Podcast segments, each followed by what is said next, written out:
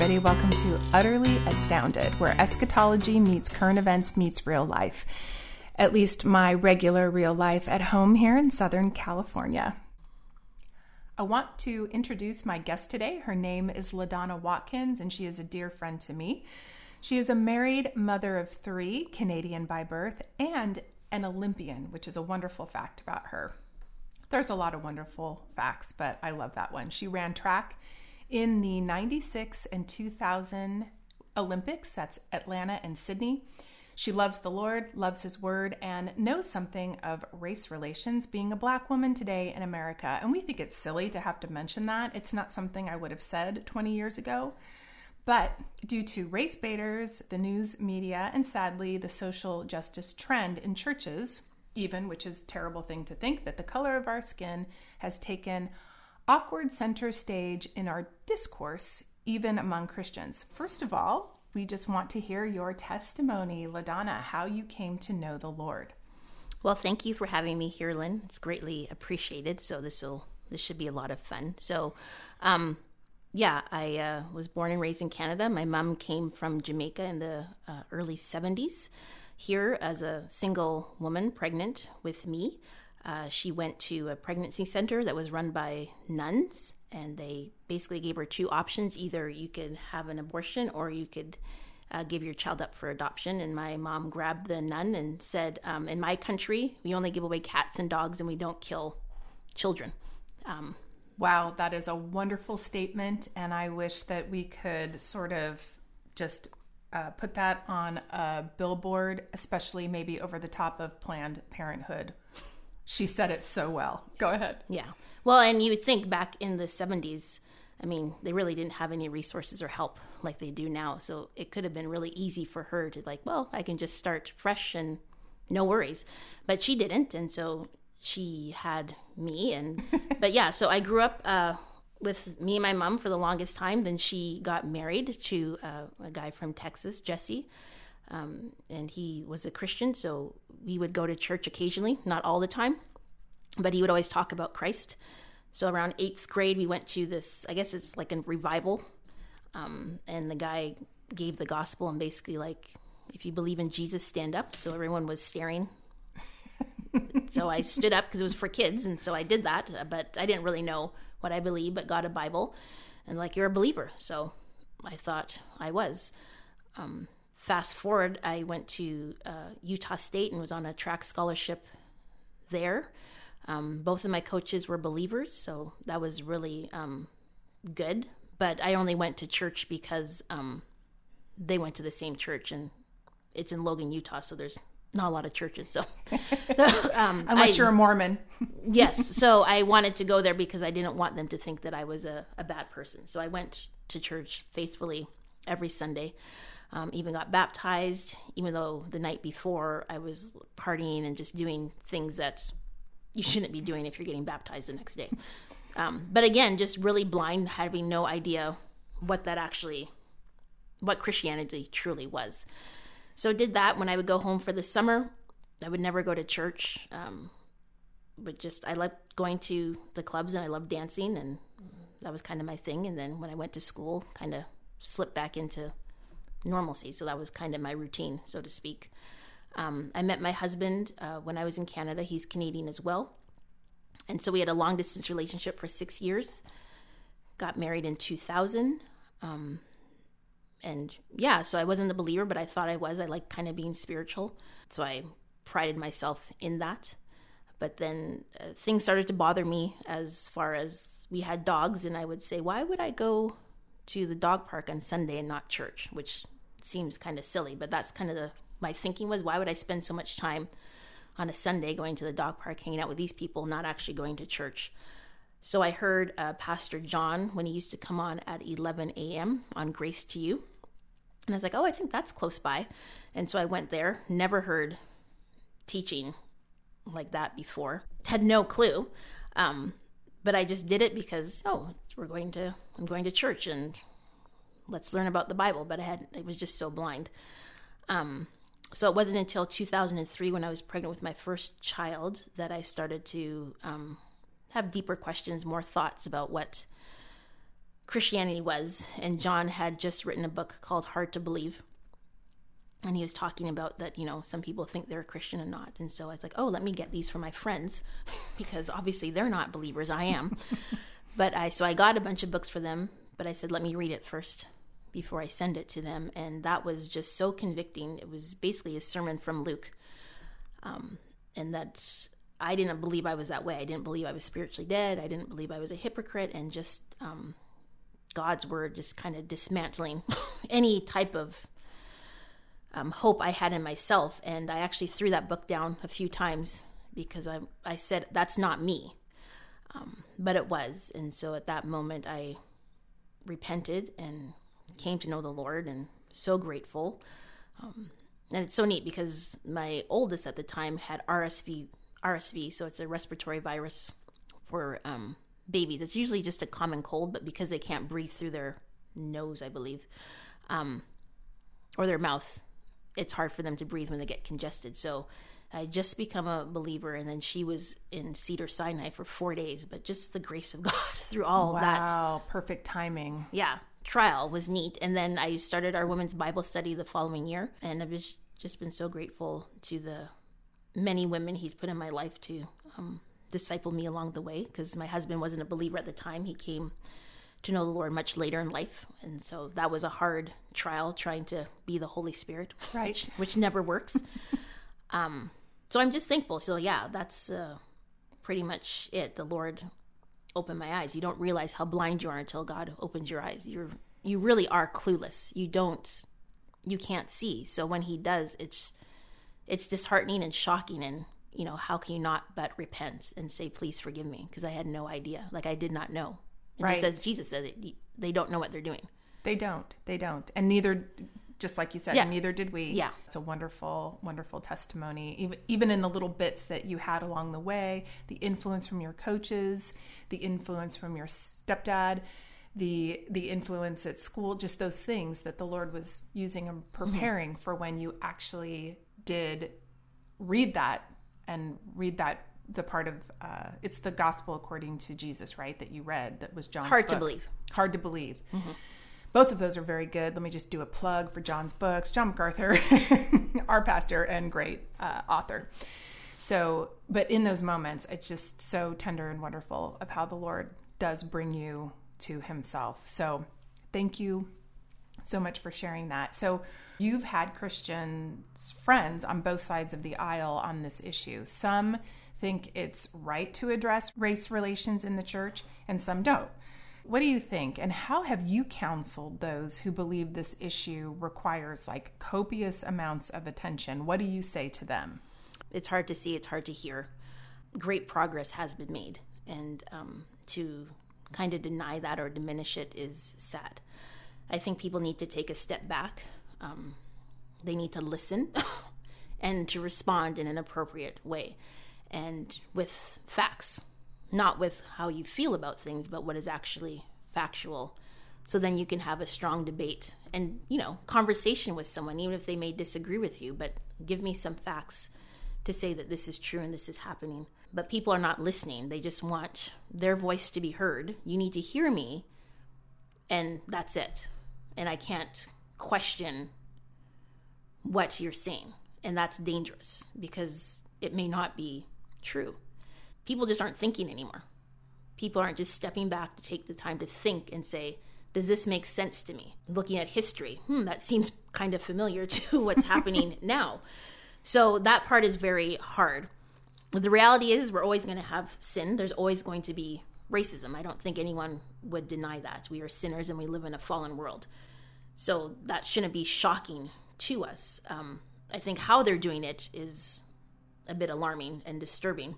They just need to go back to God created every nation and so every different ethnicity in this world. And they don't see that as much. It's basically on color. When they talk about racism, it's black and white. But scripture, Acts 17 26 talks about that God with one nation, and that's where we get our word ethnicities from. So any prejudice you have towards an ethnicity is sin and is showing partiality. And so that's very um, dangerous to do because there's just too much of it's black white. If I am black, therefore I cannot be racist, and that's far from that's far from true. Yes. Speaking of that, right. Would you say that we, have talked about this before uh, and laughed about it before? Are white people the only people who are racist, or are there black people who are racist, and Latinos who are racist, and Asians who are racist, or is it just white people? yeah, no, no, I agree, and it's and it's all um, because you, it's not an issue of color of skin; it's a heart issue. Yeah, and it always will be a, a heart issue, and um, if humanity was able to make the world right, it would have done it by now. Amen. It, they would have done it, and it would have been. We wouldn't be here having this podcast, but they they cannot. Um, they're looking for a, a, utopia that is unattainable, That's or right. they're not looking to God and what He says that I am preparing a place for you. That um, even in Hebrews, we're looking for a heavenly place. Right. We're looking for a new home, and people are so grounded here, so rooted here that they forget that God has prepared something even better for us. That's and instead right. of um, being focused on color, we need to be focused on the heart and the gospel changing lives. And that's what people need. They need the gospel. So they've diminished God in some ways and said he is not sufficient. And so we need to do all these other things so people will feel loved and cherished and heard. And I understand that everyone wants to feel loved and cherished and heard.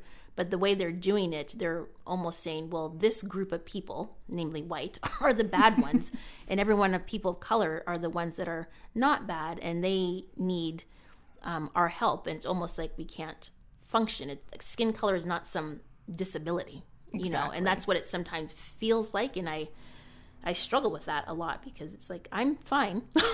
um, you know, not all. I mean, I think they think black people are just one big monolith. We don't all think alike. Um, we don't all speak alike. There's many different ethnicities just even in black community. You think of Africa and South Africa and Zimbabwe and Madagascar, and there's black people there, but they're just different. Right. And so to lump us all into one category is a bit disheartening. So that that really bothers me.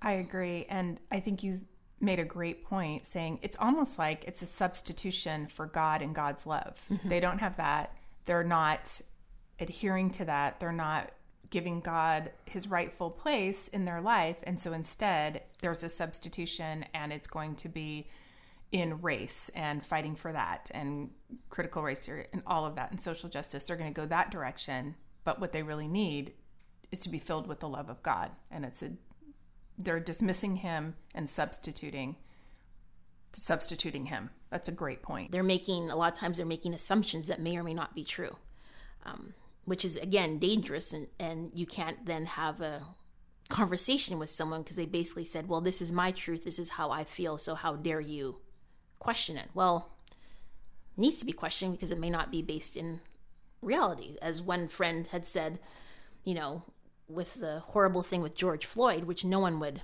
deny, you know, and she's black and why do they why do white people hate me? I'm like, well, not every single white person hates you. That's not true.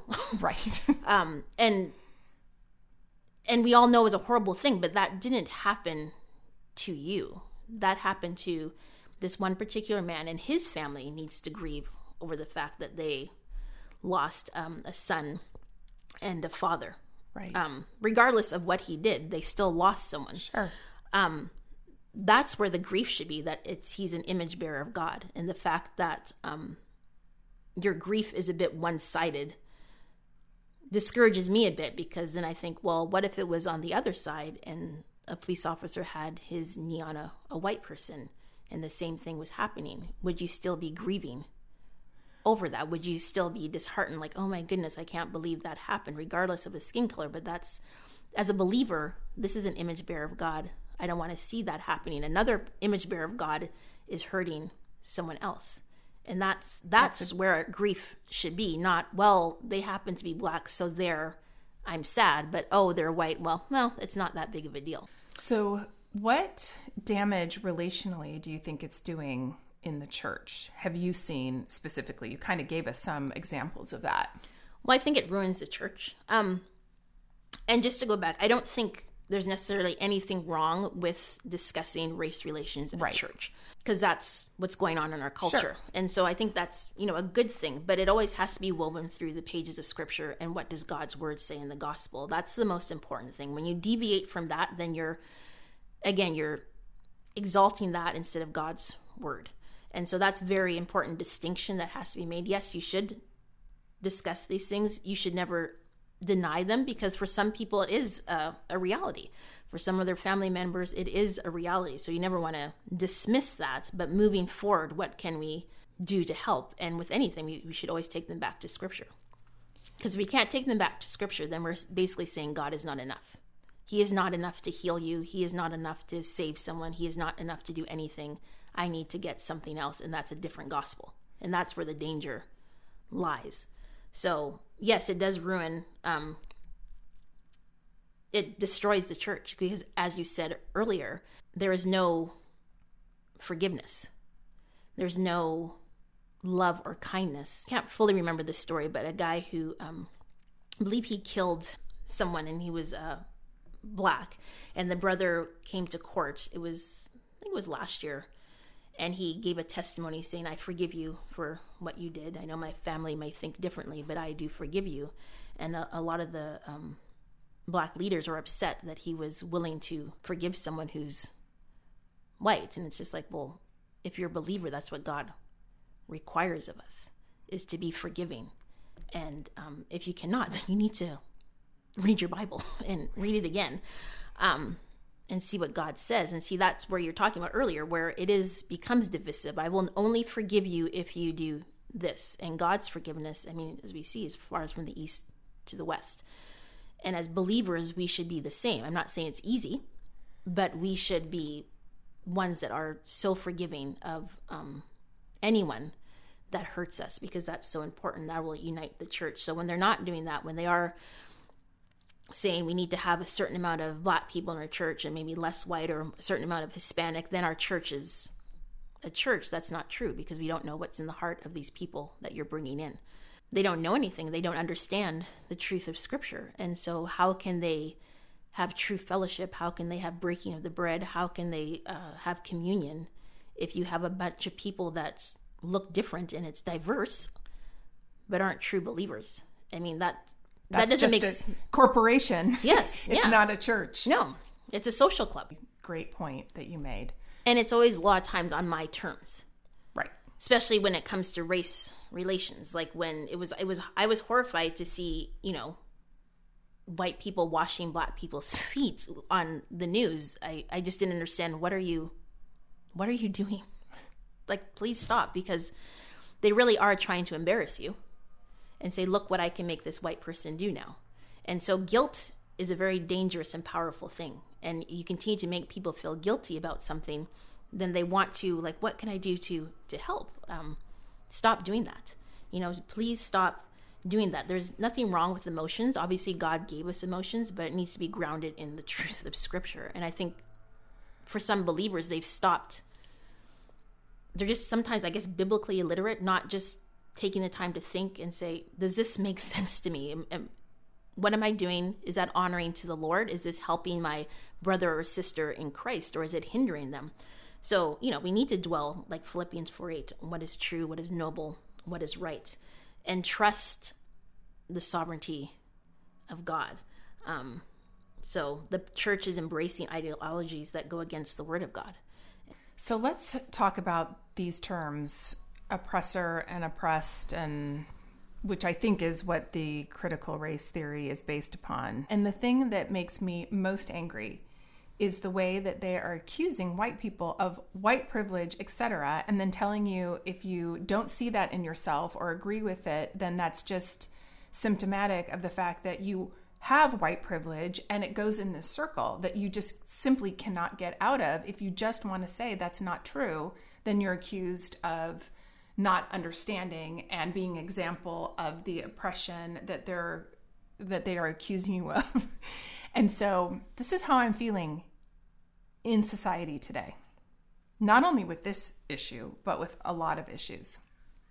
I feel like I'm in the movie One Flew Over the Cuckoo's Nest, or in the book, but the movie, the 71, 75, I think, movie was very depressing, but really good for a lot of reasons because the nurse, Nurse Ratched, if you've ever seen it, of course, you know what I'm talking about.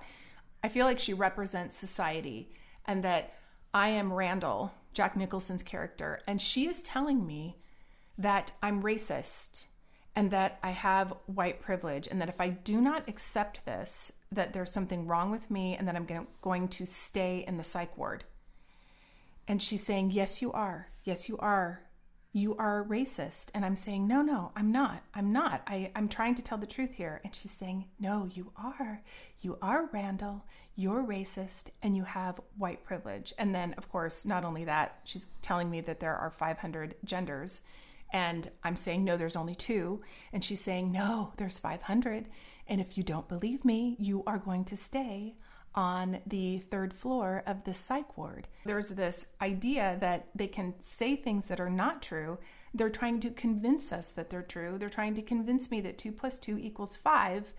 And it's some kind of weird brainwashing thing, it feels like.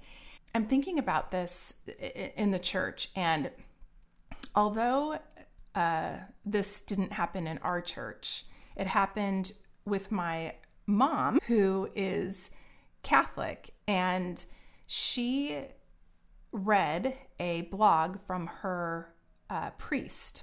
And this happened over the summer with the riots. And, you know, my parents have seen a lot. They're in their 80s. So they've seen a lot of troubling history over their entire lives. But my mom was so frightened this summer more more than ever because of what was happening in our streets I mean it was truly unbelievable so she reads this blog from this priest, and I'm going to quote some of it because it was so astounding to me that he was so much more concerned about race relations than shepherding his flock that was very, very fearful. So, for instance, this is what he wrote on his blog Our world has become much more diverse in terms of race and culture and viewpoints, but as I have often noted, people don't always deal well with change. Elements of the white privilege in which I grew up, in which many of us grew up, created a comfortable for us complacency that surrounded us. The demands for change in that regard have provoked an ugly reaction, and many of the attitudes of white privilege manifested themselves in hardened opinions, narrowness of vision, and a kind of xenophobia.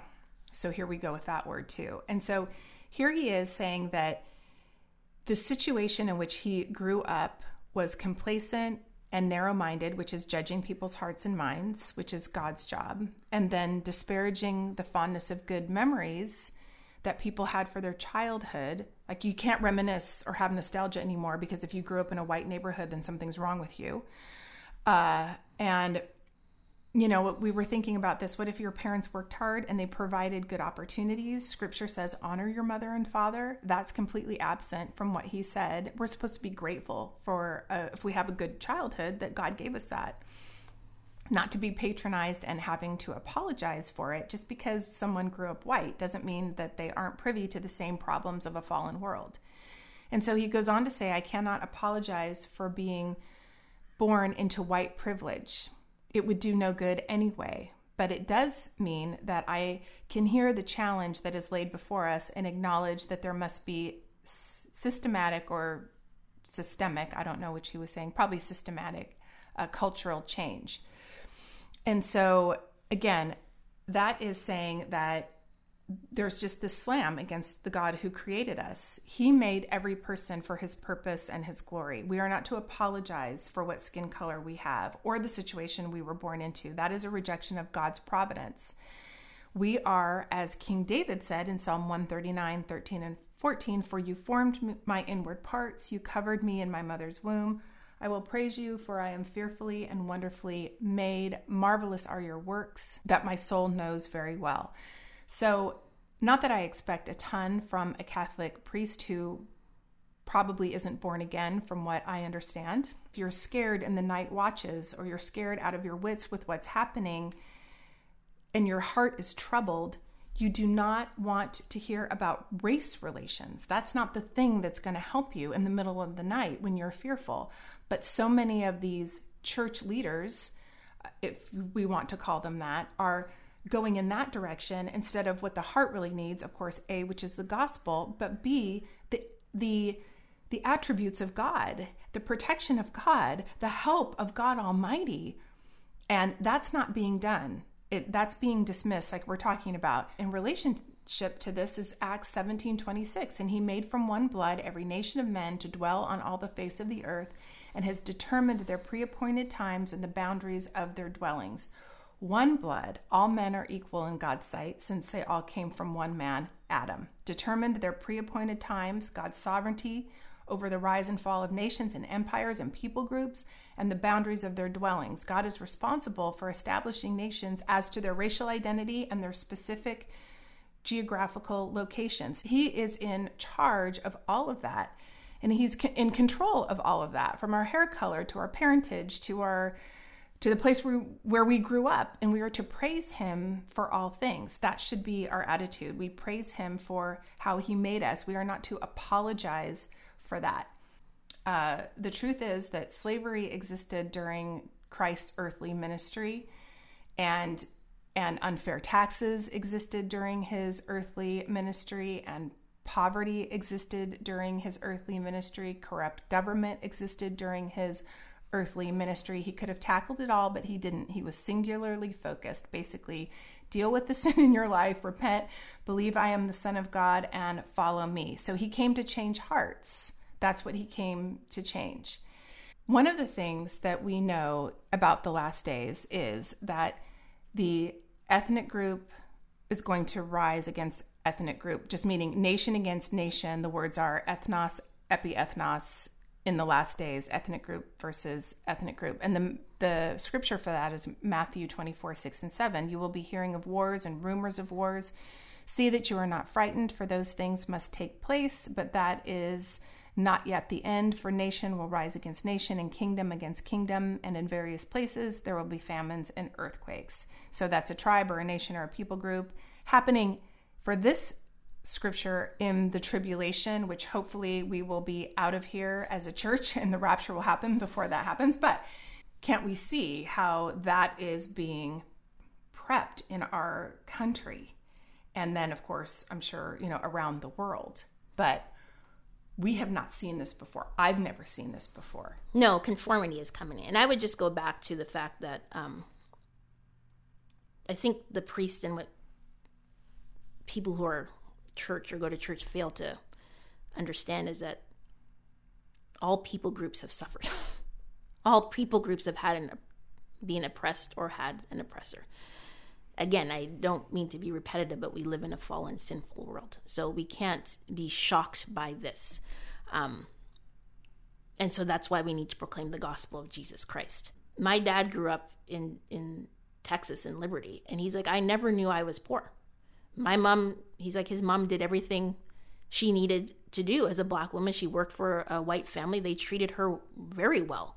Um, he's like, I never got pulled over by the police. I that just never happened to me in the South. And so everyone's experience is different. I'm not saying it doesn't happen, but I think when again, it's this guilt. If I can make a group of people feel guilty, then I can get whatever I want from them. And any Christian who's allowing that to happen, welcoming that ideology, needs to repent and stop doing that because it's it's it's destructive and it's not helpful. I think it's discouraging for um, Black Christians are holding to biblical truth and are pushing this away. It's like you're trying to make me oppressed. You're trying to make me a victim. You're trying to bring back racism or prejudice towards me again. You're not helping the situation. You're making the situation worse and trying to fight um, against that. But you can see the prep of conformity. yes. Definitely. Um, with masks or whatever it may be, government just moving the needle just a little bit further, a little bit further. As uh, one guy said, the government's in kind of both lanes. mm-hmm. You know, mm-hmm. we're not going to stay in one lane, we're not going to go other. We're just going to be in the both lanes to control the masses, which in some ways is scary, but then it's exciting because Christ is returning. And even more so, we need to proclaim the gospel because we want souls to to come to know the Lord and to be in a relationship with Yahweh. God is coming to create a new heaven and a new earth. And so holding on to this or trying to, like I said again, uh, make some utopia so everyone can feel wonderful is not true. You have people in households that sometimes don't get along, siblings. I mean, everyone is just so different in their own household of what they like or dislike or what they believe or don't believe. So, how do you think expect to do that in society? I mean, it just does not make any sense. I completely agree. I bring that point up a lot. All of these people that are uh, rallying against what's happening or protesting, etc. I always want to say to them, just to your point, how are you getting along with your spouse? How are you getting along with your kids? How are your kids getting along with one another? You can't even get along in your own home, let alone tell the rest of the world how they are supposed to be getting along with one another. Once you have a perfectly uh, perfectly in harmony family unit, for instance, then you let me know if you guys are perfect and you can do it within four people, let's say in a family, as opposed to a society and the world. You're sinners. We're sinners. That's what happens. That's why there's not a utopia or perfect harmony yet. That won't happen until we're in heaven. But that's the idea. And and I see that all the time and that is such a fantastic point. Stop trying to tell other people how to get along you can't even get along usually with the members of your own household or your family or your in-laws or what have you. So I I love that point. And even if the Lord made everyone the same skin color, there'd still be issues. Exactly. You know, there'd still be. I mean, I went to school in Saskatchewan. It was majority um, white, very few um, black kids at my school, and white kids against white kids were horrible. They just were unkind. That's just a sinful heart. Um, my husband went to a black college and they treated him poorly because he spoke proper English and they didn't understand why he spoke that way. They didn't like the fact that his mom was white because he's mixed. Um, they would call him all sorts of names because he didn't fall in line with what black America says you're supposed to to do. I think people are making it more complex than it needs to be. Well, what do you tell your kids? How how are they supposed to respond to what's happening. They're growing up now in a world, like I said, that we don't even remember 20, 30 years ago when we were in high school. We don't remember facing mm-hmm. these kinds of things. And so here they are hearing on the news or from their friends or on social media or whatever, they're being bombarded with this whole polarizing race stuff. What do you what do you say to them? How do you as a mom address that issue with your children? Well, I think first you take them back to, I would take them back to scripture. Um, let them know that we are going to suffer in this world. There, there are always going to be trials. Um, Magnus had a situation at the, the school or when the kids didn't want him on the team, so he said, Well, I don't want you to play because your skin's brown. Principal called me. He was more upset than I was and was saying, This is what happened with William. We talked to the parents. The parents are horrified. But I was really more concerned about how did William handle this. And so the principal talked to him and said, So what happened? And William's like, Well, I don't really remember. So I'm like, Okay, well, that's the first clue. so, and so he kept talking to him about it, and William's just like, Oh, I don't know. So he's like, So who loves you? And William said, God. And who else loves you? And William's like, Jesus. and so he's like, Well, I love you, and your parents love you. And William's like, Okay. And he's like, Do you want to go out and play? He's like, Yes. And so he just left it at that. And I told my husband, and he talked to William, and I mean, it didn't even phase him really. What uh, Thane just told him, you know, there are going to be various reasons why someone may not want to play with you. One of them because your skin color. It could be you're too tall, you're too short. There's many reasons why, and he just left it at that. Um, As though growing up, we didn't get called names for a whole exactly. of reasons and we didn't fight amongst our friends for a whole host of reasons. And we weren't gossiped about. And we weren't of course we were. We all dealt with that growing up. We've all been humiliated. We've all been embarrassed. And then to say that there's only one group that that has ever happened yeah. to is ludicrous.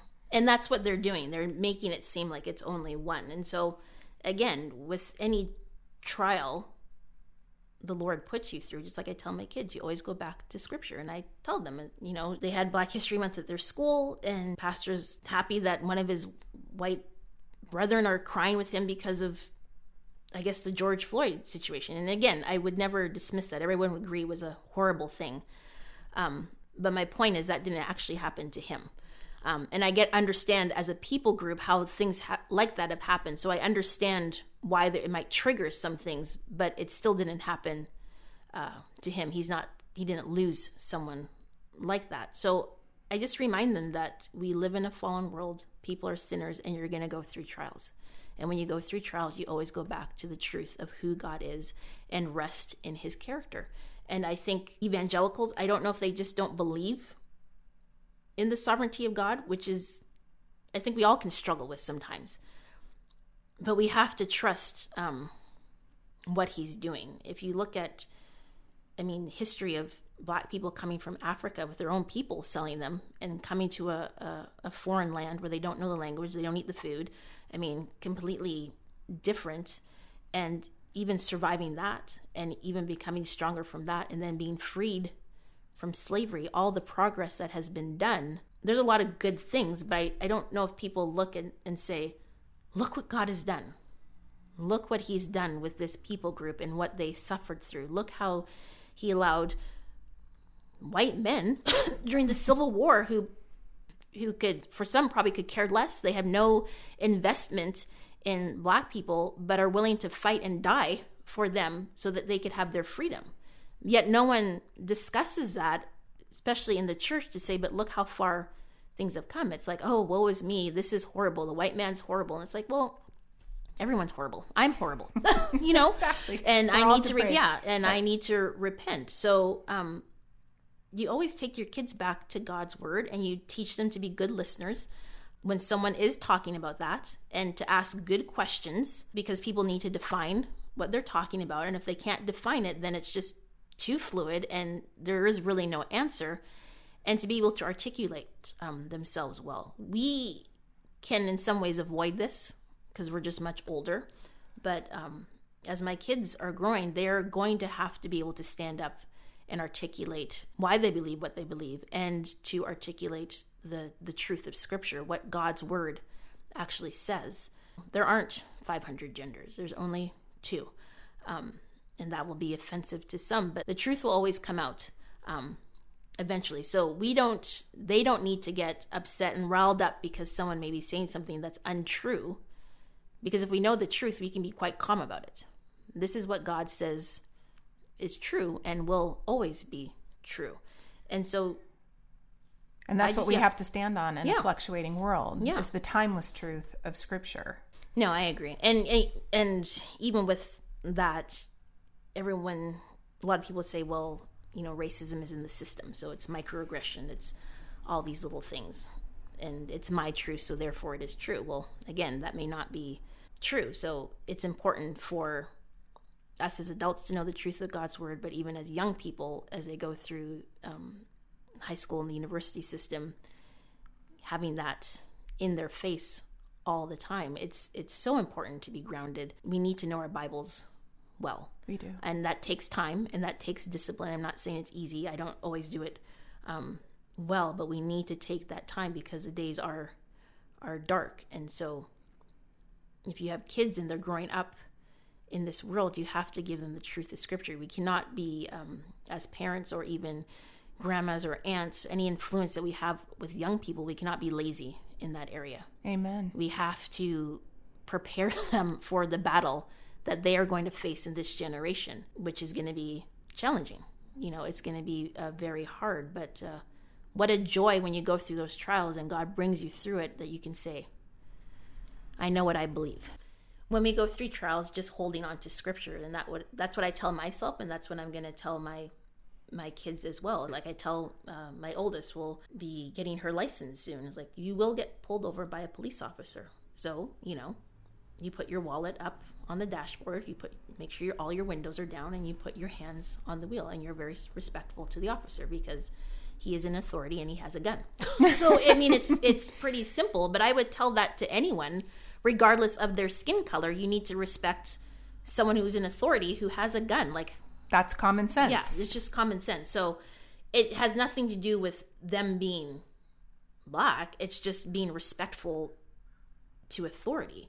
That's just what I tell my kids, and I'll tell my son the same thing. You're you're respectful um, to those who are in authority. Right. And as the days grow darker, and they are growing darker, we have to stand on that truth and stand on that understanding and stand on scripture and stand on God's word. You should tell the story because you know it better than I do. But there is a gentleman in our church that has a great story about, again, racism being in the heart and God having to change that just like any other sin and then set you straight. And then what happened as a as a result of that. So so yes, there's a gentleman in the church who obviously is white and grew up in an area with lots of Hispanics, and they treated him terribly to the point where he hated them. Um, did not want to be around Spanish people at all because of how they treated him. Eventually, God saved him um, and worked in his own heart with that, because that would be a, I mean, no one would deny the reality. That would be a very difficult struggle because every time you see one, your old memories are coming up, even if they're the nicest person in the world. You still have that that um, memory of what went on but you know the lord saved him and changed his heart towards hispanic people and end up marrying a spanish woman so it's just you know it's just neat to see how god can do that but you have to be willing too to say lord help me in this area where i am struggling. Even though i was sinned against now i'm doing the same thing. Exactly. And you have to recognize yeah, that. And it's always it's always going to be a heart issue. It has nothing to do with what you see here. It's it's a heart. Whether if it was two white people who had a disagreement it's always coming down to a, a heart issue. But just to see god work in that area in his life where he saved him he allowed him to uh, forgive the people um, the hispanic people that treated him poorly and then you know he married a Hispanic woman and, and speaks fluent Spanish. Speaks fluent Spanish and did missionary work. right. The all time answer to the narrative, the all time answer, top of the line, best, transcendent, guaranteed not to fail, is embracing the gospel. That brings unity.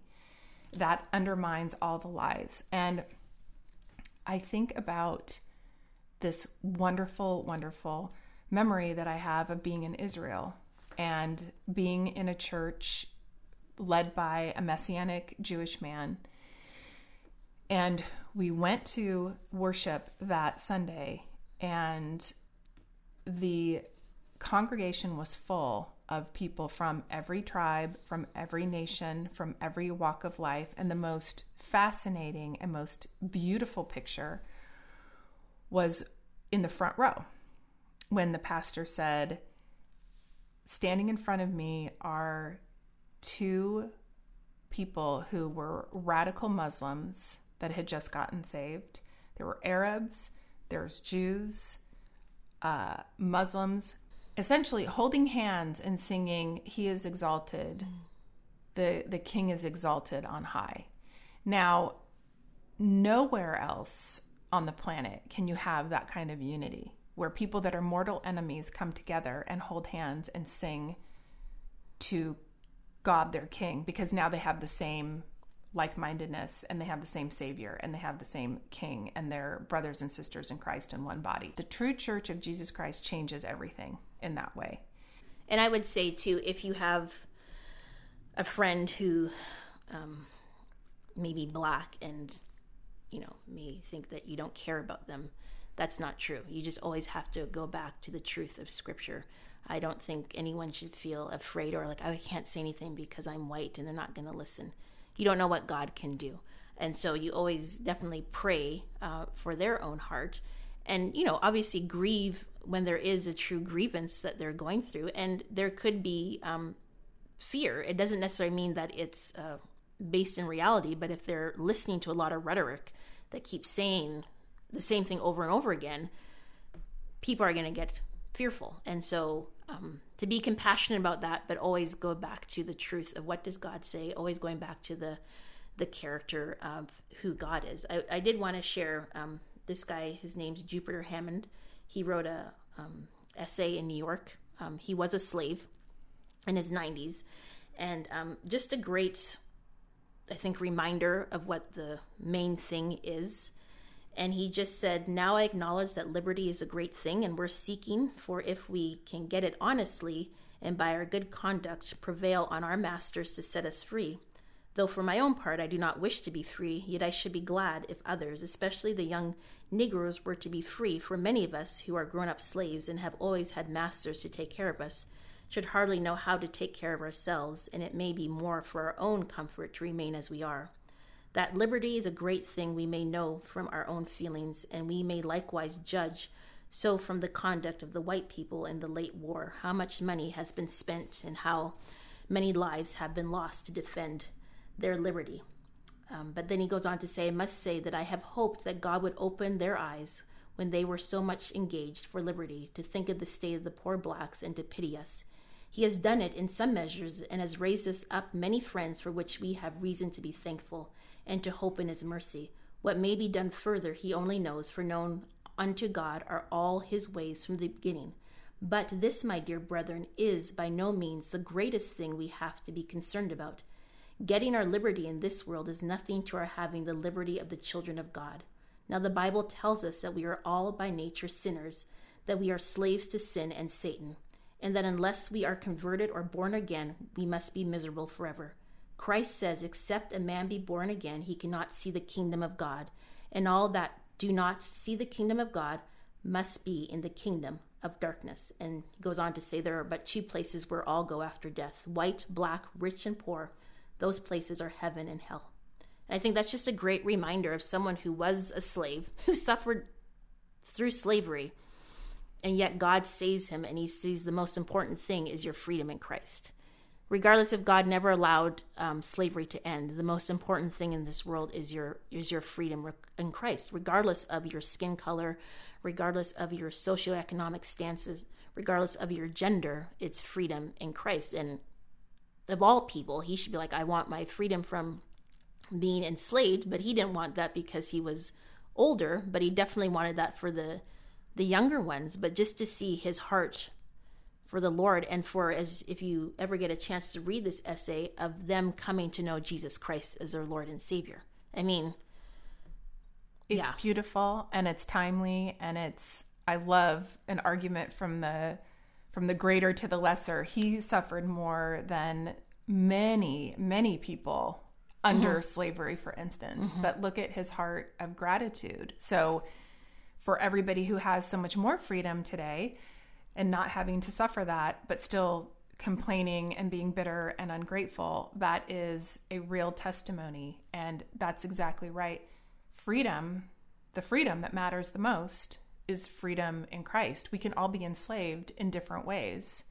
And definitely, we are slaves to sin before we're born again. And the way that things are going in these last days, we don't know that we might not have some type of prison ahead of us for for sharing the gospel or some, something along those lines. I mean, we could be behind bars to a certain degree too. Mm-hmm. There's always some possibility of that. So I I love that charge. I love his attitude to say exactly what we would agree with completely. Mm-hmm. Yeah. We want to be free in Christ. This life is but a vapor. And we like the like the grass is fading away, that's us too. But but God, that's the most important question is where do you stand before him? Are you a slave to sin or are you have you been liberated and you're now part of the the kingdom of light from darkness to light which kingdom are you in yeah and so and he says that in his essay as well and i just think you know people talking about i need reparations or when the rioting was going on it's like well we don't care because that's our reparations um, they need to be reconciled to god that's right. and that's what evangelicals need to be telling um, blacks in this situation not um, pandering to it and excusing their sin. We have to let God do the work. He uses us, but He doesn't need us. And I think they're trying to, oh, God needs us to do all these things to help. And He has already established His church, He already knows who His people are. As someone asked me, I said, my people are believers. Right. Yes, obviously, because I'm black and my mom's Jamaican, there are certain aspects of that being my people, but my true people are believers in Christ. Right. From all tongue, tribes, and nations, from every different ethnicity, those are our people. And so when you're not encouraging them to, okay, examine your heart, to repent of your sin, you're saying it's all right to act this way. And that's not what God calls us to do. But I think people become afraid to say anything because they don't want to lose that friendship. But at the end of the day, what do we really have to lose? We have to we have to honor the Lord and we, we have to speak truth in love and kindness because they're going in a direction that is hurtful for their own souls and they're, you know, spreading ideologies that are unbiblical, right? That don't follow the truth of Scripture. Just because you may be black and maybe they may be treating you this way, we don't know if it's true or not. If it is, we deal with it. Doesn't mean you get to act any way you like. We're supposed to be praying for our enemies, mm-hmm. blessing those who who curse us. And that's Christianity. That's Christianity. That's what Christians do, even though it can be difficult. it's absolutely difficult. It's absolutely difficult, but that's what we're called to do. We want nothing more than God's church to be glorified and for us to uh, continue in our uh, love for Him and being built up together. LaDonna, I thank you so much for being with us today. You had so many great insights and good thoughts, and we will just continue to be ambassadors, sisters in Christ, and ambassadors for God.